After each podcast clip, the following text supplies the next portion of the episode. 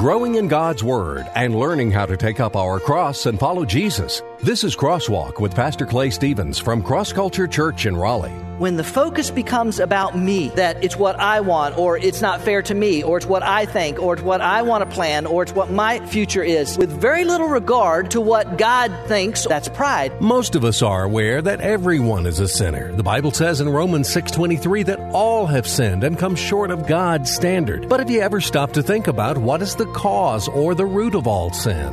The problem is pride against God. I'm Rick Freeman. Welcome to Crosswalk. Today we're continuing our series entitled Daniel Unshakable Faith, Unbreakable Promise. Pastor Clay has been taking us through the book of Daniel, and we've already seen examples of Daniel and his friends' unshakable faith and several examples of God's unbreakable promise. Well, today we come to chapter 4 and the record of how God humbled a king who thought too much about himself and not enough about the true God.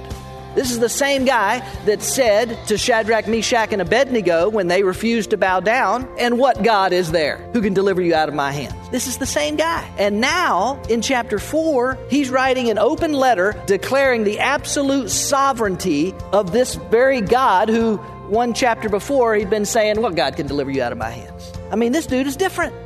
So if you have access to a Bible, open it up to chapter 4 of Daniel and follow along with us. Here's Pastor Clay with today's message about the problem, the solution, and the result. Thanks for joining us.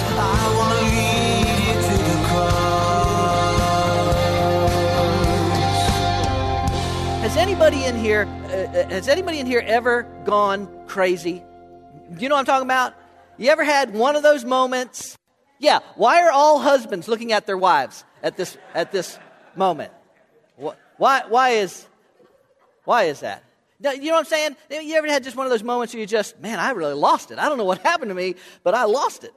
I just kind of lost my mind. Uh, some of you know that I uh, had a career in the Postal Service before I went into ministry.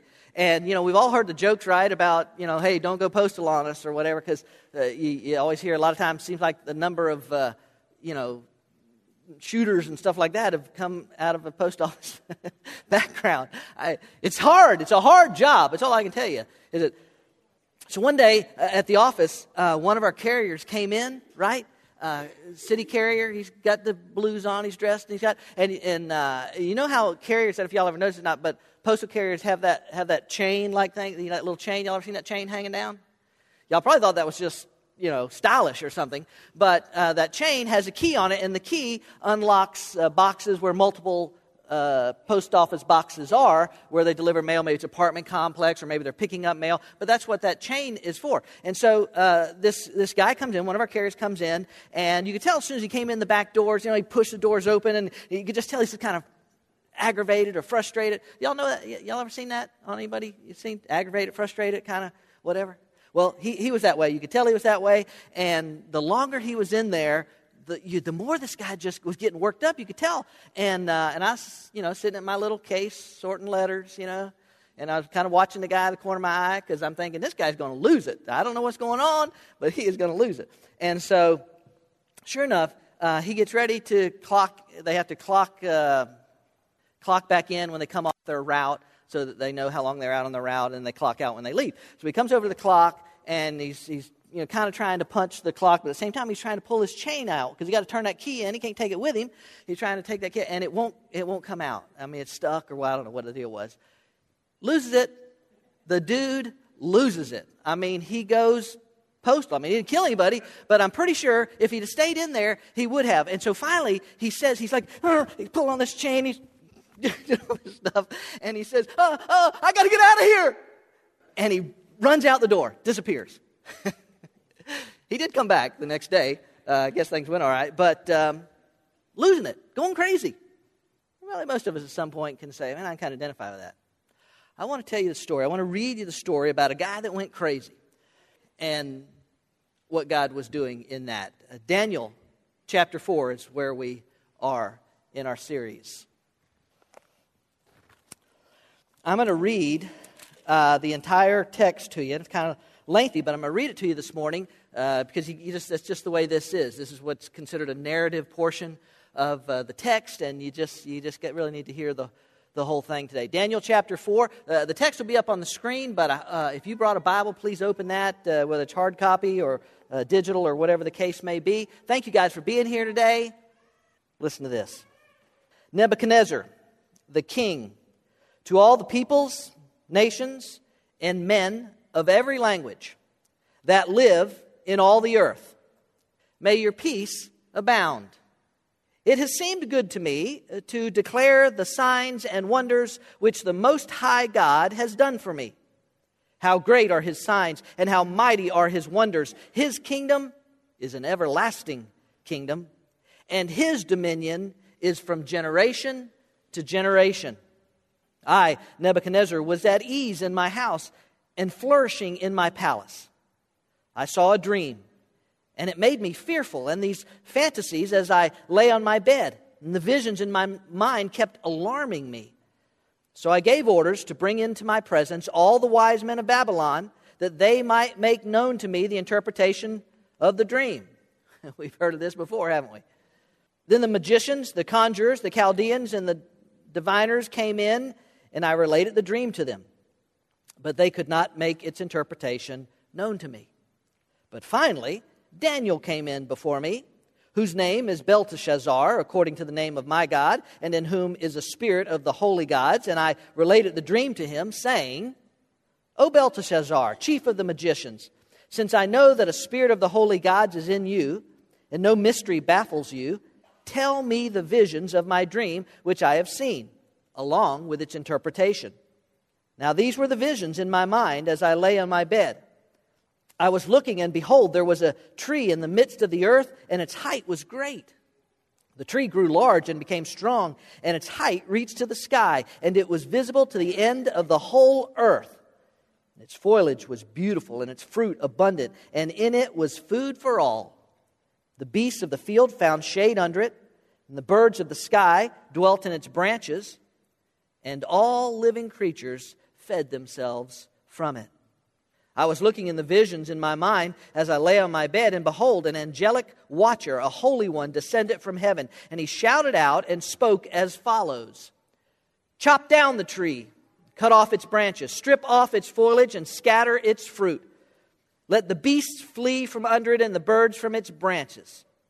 Yet leave the stump with its roots in the ground, but with a band of iron and bronze around it in the new grass of the field and let him be drenched with the dew of heaven, and let him share with the beasts and the grass of the earth. Let his mind be changed from that of a man, and let a beast's mind be given to him. And let seven periods of time pass over him.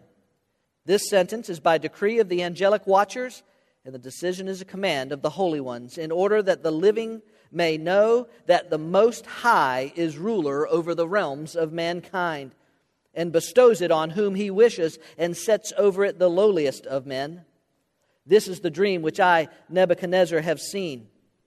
Now, you, Belteshazzar, tell me its interpretation, inasmuch as none of the wise men of my kingdom is able to make known to me the interpretation. But you are able, for a spirit of the holy gods is in you. And then Daniel, whose name is Belteshazzar, was appalled for a while as his thoughts alarmed him. And the king responded and said, Belteshazzar, do not let the dream or its interpretation alarm you. Belteshazzar replied, My lord, if only the dream applied to those who hate you, and its interpretation to your adversaries.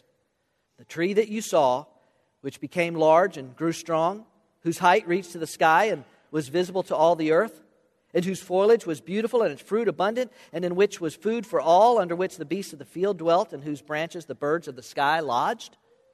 It is you, O king, for you have become great and grown strong, and your majesty has become great and reached to the sky, and your dominion to the end of the earth.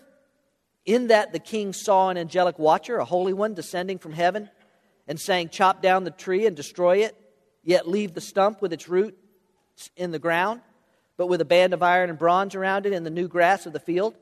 And let him be drenched with the dew of heaven, and let him share with the beasts of the field until seven periods of time pass over him? This is the interpretation, O king, and this is the decree of the Most High, which is to come upon my Lord the king, that you be driven away from mankind, and your dwelling place be with the beasts of the field. And you be given grass to eat like cattle, and be drenched with the dew of heaven. And seven periods of time will pass over you until you recognize that the Most High is ruler over the realm of mankind and bestows it on whom he wishes. And in that it was commanded to leave the stump with the roots of the tree, your kingdom will be assured to you after you recognize it is heaven that rules.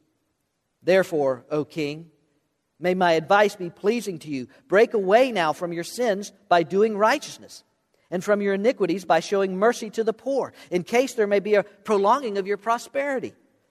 All this happened to Nebuchadnezzar the king. Twelve months later, he was waiting on the roof of the royal palace of Babylon. The king reflected and said, Is this not Babylon the Great? which I myself have built as a royal residence by the might of my power and for the glory of my majesty? While the word was in the king's mouth, a voice came from heaven saying, King Nebuchadnezzar, to you it is declared, sovereignty has been removed from you. And you will be driven away from mankind, and your dwelling place will be with the beasts of the field. You will be given grass to eat like cattle, and seven periods of time will pass over you until you recognize that the Most High is ruler over the realm of mankind and bestows it on whomever he wishes. Immediately, the word concerning Nebuchadnezzar was fulfilled, and he was driven away from mankind and began eating grass like cattle, and his body was drenched with the dew of heaven until his hair had grown like eagle's feathers and his nails like bird's claws. But at the end of that period, I, Nebuchadnezzar, raised up my eyes toward heaven, and my reason returned to me, and I blessed the Most High, and praised and honored him who lives forever. For his dominion is an everlasting dominion, and his kingdom endures from generation to generation. All the inhabitants of the earth are accounted as nothing, but he does according to his will in the hosts of heaven and among the inhabitants of earth, and no one can ward off his hand or say to him, What have you done? At that time, my reason returned to me, and my majesty and my splendor were restored to me for the glory of my kingdom. And my counselors and my nobles began seeking me out. So I was reestablished in my sovereignty, and surpassing greatness was added to me. Verse 37 Now I, Nebuchadnezzar, praise, exalt, and honor the King of heaven, for all his works are true, and his ways just and he is able to humble those who walk in pride. Father, uh, that, that's an amazing story, and it's probably one we don't immediately think of when we think about the book of Daniel. We think about dreams, and there's certainly lots of dreams and interpretations in the book of Daniel. We think about the lion's den, and we, we think about the fiery furnace, but here in chapter 4, we hear the account of a man who was great and mighty in the sight of men, but there was a lesson that he needed to learn. And so I pray today as we walk through just a little bit of this text and talk about uh, the truth from Daniel chapter 4, that you would apply it to my life. First and foremost, Father, I, I need this. I need to know the truth of this. And I ask it for the people gathered in this room and the people perhaps who would be watching or listening, that you would help us to understand who you are, your greatness, and what your plans are, that we might bring honor and glory to you, and that our lives and our eternities might be radically different as a result of it. In Jesus' name, amen. It is a long story, I know. Thank you for bearing with me the reading of the entire text, but it's important to kind of get the context in there and understand uh, this entire idea. And we're not going to get all the way through if you're if you're a note taker and you're looking at the back of your outline, we're not going to get all the way through the outline today. We're just going to get really to the first uh, part of it. But uh, I want to start today uh, with this idea. Here's the first thing that you need to recognize today the problem is pride against God. I know I just read a lot to you, but uh, I'm going to I'm to back up. I'm going to read verses 2 and 3 again to you, this time from the New Living Translation. Uh, but, but the problem, ladies and gentlemen, the problem, listen to me, the problem is pride. Uh, Daniel chapter 4, verse 2 and 3. I want you all to know about the miraculous signs and wonders the Most High God has performed for me. How great are his signs, how powerful are his wonders. His kingdom will last forever. Now, do you guys remember? I'll, I'll finish it just say. Do you remember just a chapter ago, if you've been in this series, remember just a chapter ago, Nebuchadnezzar built a, a statue of himself to himself, a golden statue, as a way to symbolically say, My kingdom will last forever. It's not going to be taken over by another. His kingdom will last forever, his rule through all generations. My first question would be having you know, been working through this text and studying the life of Nebuchadnezzar, my first question would be Who are you and what did you do with Nebuchadnezzar? Because this dude is different. Something has happened that has changed this guy. And what follows in chapter 4, what I just read, is an account of what occurred that changed him. Remember, this is the same guy that back in chapter 3 ordered that a statue be built, like I just said, uh, of him, to him. This is the guy that demanded that, that every person in his realm bow down and, and worship that idol. In essence, worship him as their God. This is the same guy that said to Shadrach, Meshach, and Abednego when they refused to bow down, and he said, And what God is there who can deliver you out of my hands? This is the same guy. And now, in chapter 4, he's writing an open letter, apparently sent to the far reaches of his realm, apparently sent to the entire uh, civilized world at that time, which is pretty much what Babylon controlled. An open letter declaring the absolute sovereignty and majesty of this very God who, one chapter before, he'd been saying, Well, God can deliver you out of my hands. I mean, this dude is different. Something's happened, something's changed. Now, uh, just so you know, uh, a lot of Bible students, students of the Bible, believe that uh, possibly as much as 20 or 30 years have passed from the fiery furnace experience in chapter 3 to what we just read about in chapter 4. That maybe, perhaps as much as, as 20 to 30 years have passed. It's it's hard to really know historically how much time has passed, but what, is, what we are able to know is this this guy is different. Something has changed him. You see, Nebuchadnezzar, at least prior to what we read about in chapter 4, Nebuchadnezzar has a problem, and the problem is pride. You see, Nebuchadnezzar is a product of his nature. Nebuchadnezzar has a sin nature, and that nature within Nebuchadnezzar drives him to self centeredness. That nature causes Nebuchadnezzar to, to want my, what I want, when I want it, the way I want it, how I want it, and nobody has a right to tell me any differently. I am the exalted ruler of my kingdom. I am the one that says what goes. It is his sin nature that, that takes him in that direction. It just, he, he just is a sinner by nature. But Nebuchadnezzar is also a product of his culture. Now, think about this. You're surrounded by people who, immediately upon your presence, they bow to the ground. Every wish, every command merely has to be spoken, and it's done. Some pretty heady stuff, right? That could make anybody kind of, yeah, who's the man? Oh, wait, it's me. His culture promoted that idea of who he was. And listen, uh, pride, certainly uh, outward pride is an easy thing to spot, right? I mean, it's easy to see Nebuchadnezzar's outward pride. This is the guy that said, uh, You'll interpret my dream, or I'll have you torn limb from limb and your houses turned into rubbish heaps. By the way, uh, that's a threat that he used two or three times in the book of Daniel. Uh, must have been a popular one back then for kings. Uh, and, and, I may have said this before, but what strikes me about that is um, why even add that whole stuff about tearing your houses down, turn them into rubbish heap? I mean, once you've been torn limb from limb, does it really matter what he does to your house at that point? I'm not even sure. But anyway, that, that kind of outward egotism and pride and, and it's about me, that's easy, that's easy to spot, right? Any person that that wants the focus to be on him or her, that it's all about him or all about her, and, and that person wants everybody else to, to recognize and to know that it's all about him and all about her. That kind of, uh, of pride, that kind of egotism is easy to spot. Today we might, we might call it uh, uh, Kardashianism. Did I just say that? I did. You know what I'm saying? That, that, that's easy to spot. But can I tell you this? Pride can also be inward.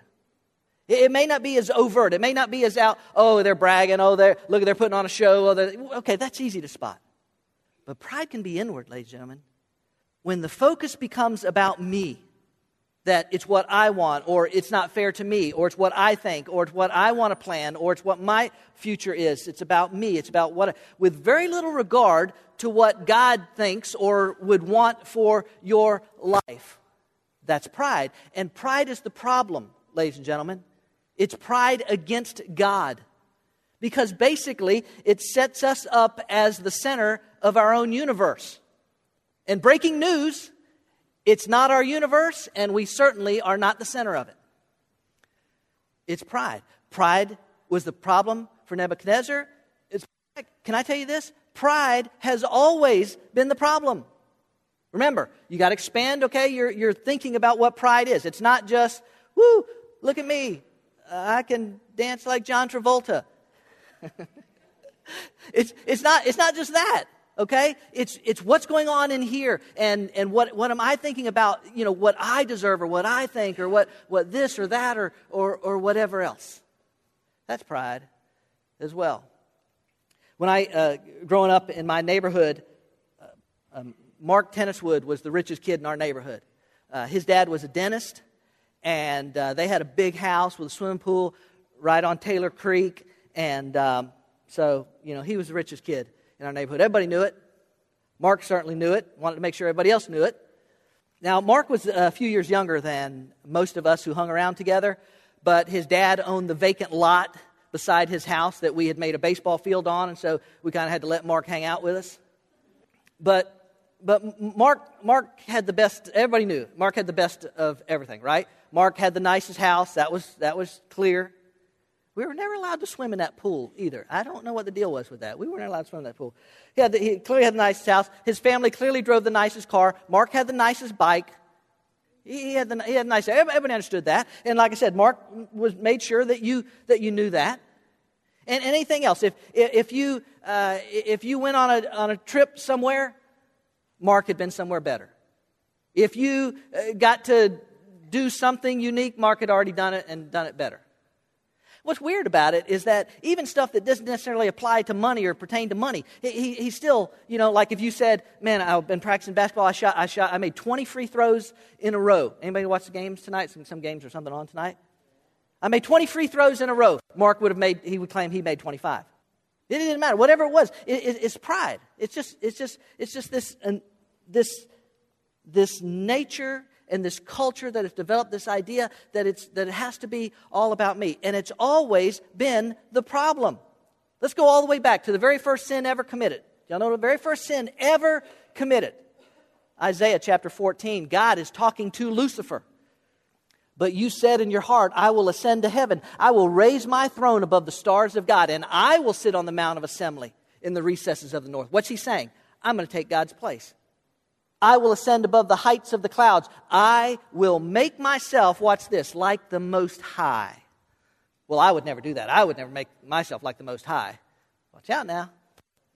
How about the first sin ever committed on earth? Genesis chapter 3. The serpent said to the woman, You surely will not die. For God knows that in the day you eat from it, watch this, your eyes will be open and you'll be like God. There it is again. Knowing good and evil. Watch, when the woman saw that the tree, when the woman, just kidding. I'm just kidding.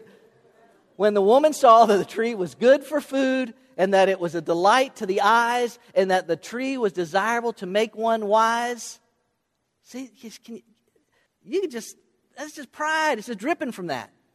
She took from its fruit and ate, and she gave also to her husband with her, and he ate. By the way, since I made that statement, I better stop here and say Adam's responsibility was to step up and protect his wife physically, spiritually, in every way. Adam should have stepped up and said, Get, get, get back, Eve, get behind me. Let me tell you something. That is not what God said, and that is not, that's what he should have done. So it's the dude's. It's the dude's fault. Anyway, I figured some ladies, did any of y'all amen that? Did any of y'all? Yes, all right, okay, all right. Listen, it's God does not this you gotta understand. When we're talking about pride, pride is something that really ultimately is against God. Look what scripture has to say about it. Look at Psalm 75, uh, verse 5. Do not lift your horn up high, do not speak in your pride. Maybe you've seen this one, Proverbs 16, 18. Pride leads to destruction. A proud attitude brings ruin. How about this one? Proverbs 21, verse 24. Proud, haughty, scoffer are his names. The person who acts with insolent, what's the word? Say it? Pride. How about New Testament? How about uh, 1 John chapter 2? For all that is in the world, the lust of the flesh, the lust of the eyes, the boastful pride of life, it's not from the Father, but from the world. Listen, I, I, don't, I don't know who this, I don't even know who this dude was. I came across this quote. I don't even know who he was, but I absolutely agree uh, with John Ruskin when he says, in general, pride is at the bottom of all great mistakes. I'm telling you, you look at your life, you look at the places where you feel like you've blown it or you've gotten off track or whatever, it, it's always going to come back to something within yourself, some, some decision you made, something that where God is left out of the equation. And it, it, I'm telling you, in my life, that's when it's been. I was thinking this morning about a good, good friend of mine uh, that I used to serve under in the ministry. Uh, he was pastoring a, a church in, in Tennessee, and it was, it was, a nice church, and, and he'd been there a few years, and, and he got the call. In, in the ministry world, you know, it's, he gets the call. He got the call from a much larger church to come and serve at that church. And it was, it was nice, it was much bigger, came with a much bigger paycheck, quite honestly. It had a I'll never forget. Uh, Paul showed, showed me pictures of this place. Had this magnificent uh, sanctuary they had just built, and and uh, the pastor had been there, been there a long time, and the pulpit, you know, it had a pulpit, you know, like right in the center, right? You know what a pulpit is? A, something you stand and preach behind, or something that some preachers stand behind. Uh, it, a pulpit, you know what I'm saying? It had a pulpit sitting right there, and they had put a, a skylight in the roof directly above it, like this shafted skylight. So this just this shaft of light, boom, shot down on the on the pulpit and on the pastor as he stood to proclaim the word of God. That was awesome. And listen, can I tell you this? This is my buddy, and, and he would say that. I believe Paul would say this. He'd be unafraid to admit this. Paul said, "My wife said something. This is not. I don't. I don't think God is in this. I don't think this is what God has for us." But they went, and it, I, I, can't even give you all the details, but it, it, it, was ugly. It got very, very ugly very, very quickly, and um, and they weren't there very long before they were run out the door, and lots of bad stuff happened. I know you find it hard to believe in church that bad stuff would happen, but but it did. The, the point is, it's pride, right? It's pride. And listen, folks, it, it can it just happens. And I, I, let me, I got to move on real quick. Got to close this. But let me just say to you, you probably already know this, but you don't have to be the ruler of a vast empire or a dentist or a pastor to struggle with pride. Any of us can have a problem with it at times in our lives. Now, listen, uh, think about this in our culture. We live in a culture today that comes down heavy on the side of self. You correct me if I'm wrong, but it comes down heavy on the side of self. I'm telling you, the, the, the number one morality in our culture today is entitlement. I, I, I, deserve to have this. I deserve to have life my way. I deserve to, to get this or, or, or climb the corporate ladder or, or have the big house or I, I deserve this or I deserve that. And, and, it's my right to have these kind of things. And, and, and it's, what I, it's, it's, what I ought to have. It's pride. It's all that is. And, and listen, some of y'all are going to have a hard time hearing this because you, have been so, uh, you've been so tr- trained by our culture to, to kind of shy away from this when I say it. But can I tell you what the Bible says the only thing you and I deserve is? Hell. Hell is the only thing that you and I deserve because all of us have this sin nature. We have sinned against God by our nature, and we've sinned against God by our choice. And it's what we deserve. Now, listen to me. I didn't say it's what God wants for us. As a matter of fact, uh, I, will, I will state plainly, as I believe His Word does, that it, God is not desiring, God is not willing that any should perish. Look at Ezekiel chapter 18. Do you think that I like to see wicked people die? Says the sovereign Lord. Of course not. Well, of course not. Do you, you think this is just some sort of cosmic chess game I'm playing up here and I, you're all just a bunch of rooks and I don't care what happens, pawns, I don't care what. Of course not. I want them to turn from their wicked ways and live. John 3:16, you guys probably know this. For God so loved the world that he gave his only begotten son that whoever believes in him shall not perish but have eternal life. Whether you're born in America or born in Haiti or born in China or born wherever. How about uh, 2 Peter uh, chapter 3? Uh, the Lord is not slow about his promise, as some count slowness, but is patient toward you, not wishing for any to perish, for all to come to repentance. I, I genuinely believe that, folks, but I'm just telling you what we deserve is separation, eternal separation from God. That's what Nebuchadnezzar deserved in his arrogance, in his pride and God would have been fully justified to leave him in that arrogance and in that pride and in that sin. But he didn't. Next week, we're going to pick it up and look at how God worked in this thing and the solution that he brought. We're going to look at it next week, but I want to close by giving you this. Sometimes around here at Cross Culture, we have something we call, I haven't done it in a while, but we have something we call a BP squared, a big picture biblical principle. That's kind of the overarching idea of a particular passage, or in this case, I wanted to give it to you this week, and we'll, we'll talk more about it next week. Pride is the problem, but here, here, here's what we need to understand. Here's the big picture biblical principle from Daniel chapter 4, ladies and gentlemen. There is a God, and I'm not him. That's what you and I have to understand. Now, before you say, well, of course I know I'm not him, we'll talk more about this next week, but before you just automatically, well, I know I'm not God, I want you to think about decisions that you make in your life and how much God is included in those decisions or even considered in those decisions. The problem is pride. God has a solution. We'll look at it next week.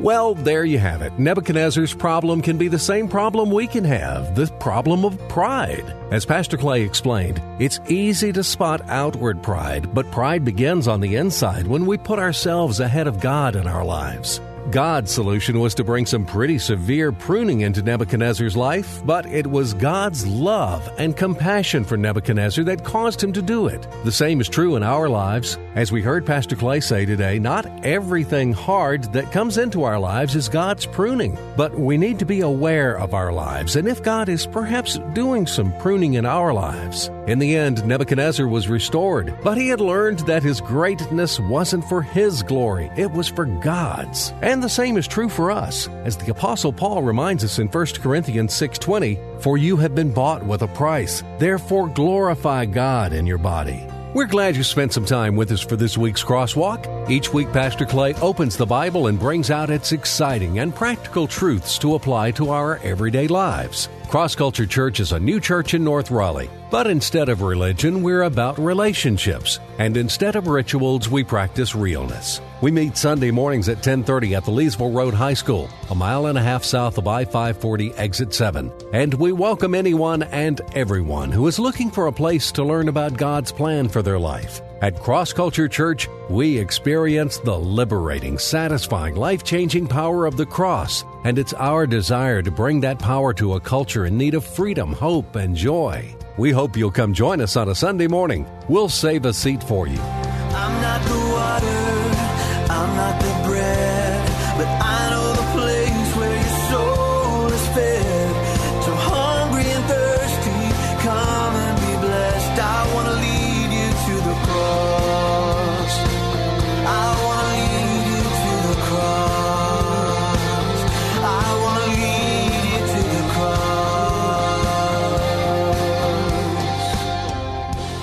Cross. Culture Church, taking the cross to our culture and taking our culture to the cross. Visit us online at crossculturelife.org.